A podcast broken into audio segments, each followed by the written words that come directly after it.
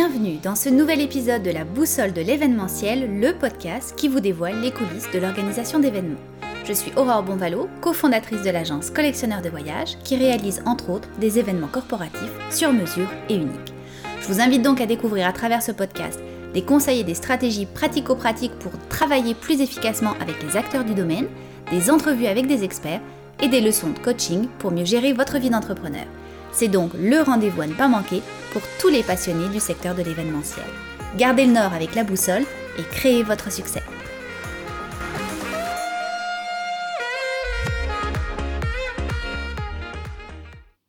Aujourd'hui, j'aimerais démystifier avec vous les différentes facettes d'un événement virtuel. Depuis le début de la crise de la Covid-19, on sait que beaucoup d'entreprises se sont tournés vers le mode virtuel, que ce soit pour leurs réunions hebdomadaires ou leurs événements corporatifs. Les employés ont dû prendre le pas, certains ont même aimé ces rencontres virtuelles qui rythmaient leur temps de travail, mais d'autres en ont eu assez après un moment. Pour eux, le virtuel ne remplaçait aucunement le présentiel. Plus les mois avancent et plus la crise s'enlise, plus la réouverture normale de l'industrie événementielle tarde à venir. Alors selon moi, je crois que nous n'avons pas le choix de nous adapter à cette réalité et d'ajouter à notre portfolio le service événement virtuel. Donc, j'ai décidé de consacrer deux épisodes à ce thème. Dans ce premier épisode, je vous livrerai les états d'esprit des promoteurs, des organisateurs, des exposants, des participants, mais aussi des commanditaires quant à la réalisation d'événements virtuels et à leur participation. Et dans un prochain épisode, je vous donnerai les astuces et les éléments à prendre en compte pour bien choisir votre plateforme virtuelle ainsi que des manières d'engager l'audience. Alors, voyons tout d'abord l'état d'esprit des promoteurs et des organisateurs d'événements. Les promoteurs de salons, par exemple, ont bien évidemment la passion de leur industrie à cœur, mais ils n'oublient pas qu'ils doivent faire tourner leur entreprise, donc réaliser des salons. Pour éviter l'arrêt complet de leur activité, nombreux sont les promoteurs à s'être tournés vers la conceptualisation et la réalisation d'événements virtuels. Je pense notamment à certains galas, remises de prix ou des salons. Ils ont dû acheter ou louer une plateforme virtuelle et ils ont pu louer des espaces de kiosque virtuels aussi à leurs exposants, faire payer ou non les visiteurs. C'est sûr que leurs frais d'opération sont moindres et sont moins importants que dans le cas d'un événement physique, mais leurs revenus le sont également. Donc souvent la location d'un kiosque virtuel coûte 3 à 4 fois moins cher qu'un kiosque physique. Certains promoteurs ont par contre refusé de se lancer dans l'organisation d'un salon virtuel, et ce pour deux raisons majeures qui reviennent. La première raison, c'est parce qu'ils n'y croient pas. Certains ont en effet pensé que vu la conjoncture, la morosité de la situation ambiante, les exposants n'auraient pas le budget pour être présents, les visiteurs ne seraient pas venus au rendez-vous, faute d'intérêt, et donc les promoteurs ne feraient pas de bénéfices sur cette organisation. Et la deuxième raison qu'on a beaucoup entendue, c'est parce que l'essence même d'un salon ne se prêtait pas au mode virtuel. Je pense par exemple au salon de l'automobile, au salon de la moto, où les exposants veulent faire essayer physiquement leur voiture ou leur moto à travers un écran, bien évidemment, c'est impossible ou en tout cas très difficile. Je pense également au salon maternité, paternité, enfants de Montréal et de Québec. La clientèle est composée de familles avec de jeunes enfants, principalement encore en âge d'être en poussette. Donc les mamans venaient à ce salon avec poussette et enfants pour essayer et pour découvrir de nouveaux produits. Des zones étaient aménagées pour les enfants, des spectacles aussi étaient programmés. Donc passer ce salon en mode virtuel ne présentait pas beaucoup d'intérêt, n'aurait pas rempli la mission première du salon. Donc la promoteur du salon a décidé d'annuler évidemment les deux événements, euh, ces deux salons en mode physique et de ne pas les transformer en mode virtuel. Je vous invite d'ailleurs à écouter l'épisode numéro 14 de la boussole de l'événementiel dans lequel je me suis entretenue avec Dominique Gagnon qui est président de l'APEC, l'association des professionnels en exposition du Québec, parce qu'il nous expliquait la mission et les objectifs de l'association bien sûr, mais aussi l'état de l'industrie événementielle en ces temps incertains et depuis la crise de la Covid-19 et ses pistes de solutions pour un redémarrage de l'industrie. Il était fort intéressant. Si on regarde maintenant du côté des organisateurs d'événements, plusieurs d'entre eux ont ajouté ce volet à leur offre de service. Ils sont allés se former, ils ont recherché des fournisseurs de plateformes virtuelles, ils ont passé des ententes à la pièce ou même des ententes d'exclusivité pour certains événements. Plusieurs ont su rebondir et ont eu des clients corporatifs qui les ont suivis et qui les ont mandatés pour réaliser leurs événements corporatifs virtuels. Je sais aussi que certains organisateurs n'ont pas voulu aller dans cette voie parce qu'ils n'y croient pas eux non plus, parce que leurs clients corporatifs n'ont pas suivi ou tout simplement parce qu'ils ne savaient pas vraiment comment organiser un événement virtuel.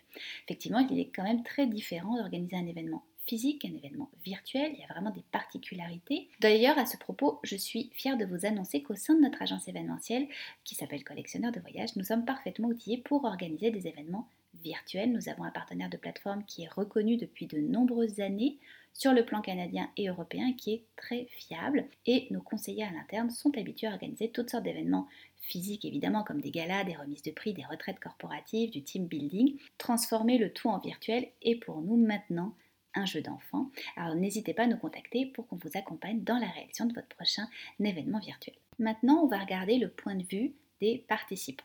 Si on regarde du point de vue d'un salon d'exposition, lorsque les salons virtuels ont été déployés, les visiteurs ont en général répondu présent parce qu'assister à un événement virtuel revêt beaucoup d'avantages. Il n'y a pas de déplacement physique, donc moins de frais de déplacement et moins de perte de temps dans les transports. C'est une facilité d'accès aux conférences et aux exposants. La plupart du temps, les plateformes proposent de prendre des rendez-vous à l'avance avec les exposants et les conférences sont enregistrées, donc réécoutables à n'importe quel moment. Il y a également la possibilité d'avoir des brochures ou tout autre document promotionnel en format électronique qui sont conservables dans un dossier sur son ordinateur.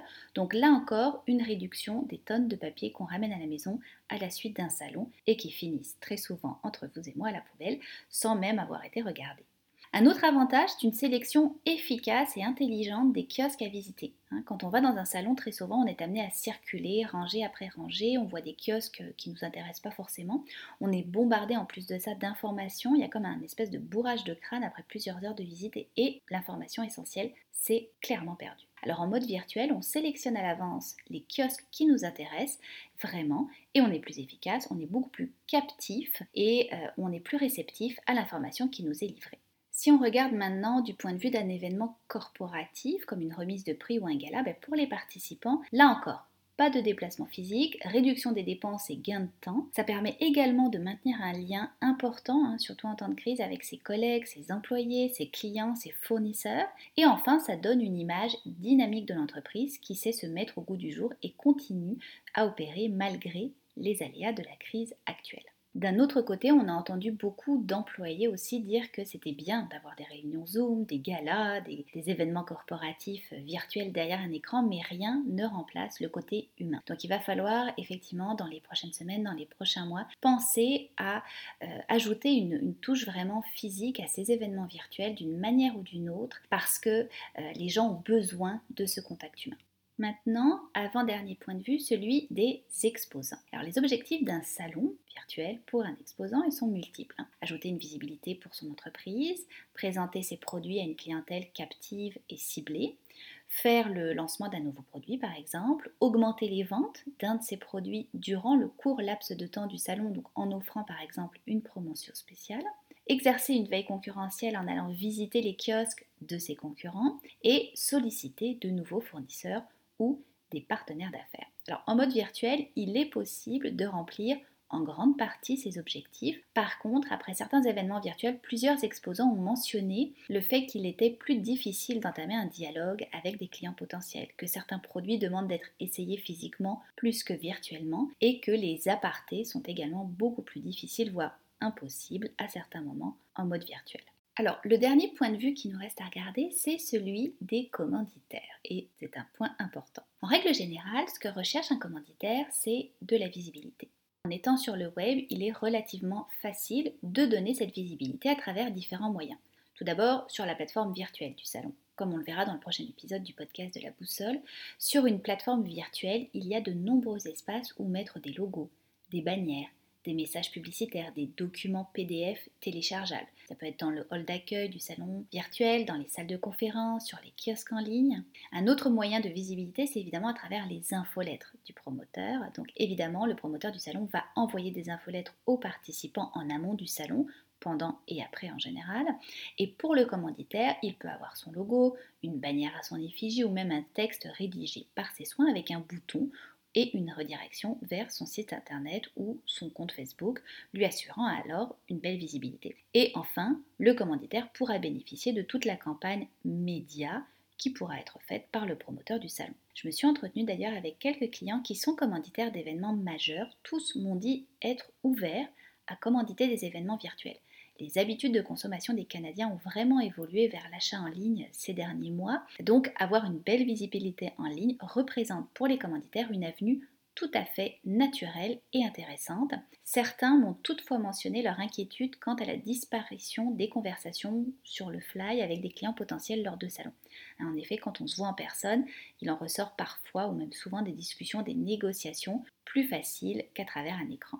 Donc ce qui va être important à retenir pour vous, organisateurs d'événements, c'est que si vous organisez un événement virtuel avec des commanditaires, le montant des commandites de vos partenariats ne doit pas être moins important que lorsque vous faisiez des événements en présentiel. La valeur de la commandite ne doit pas être diminuée. Mettez bien en avant ce que vous offrez en échange de la commandite en termes de visibilité et d'accès à une clientèle cible. N'oubliez pas que votre événement virtuel va générer de la même manière des leads que lorsque vous faisiez des événements en présentiel. Sur ce, je vous dis à la semaine prochaine pour la deuxième partie de cet épisode. A très vite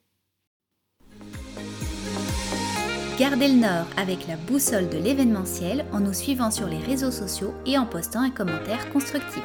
On se retrouve très bientôt pour un prochain épisode.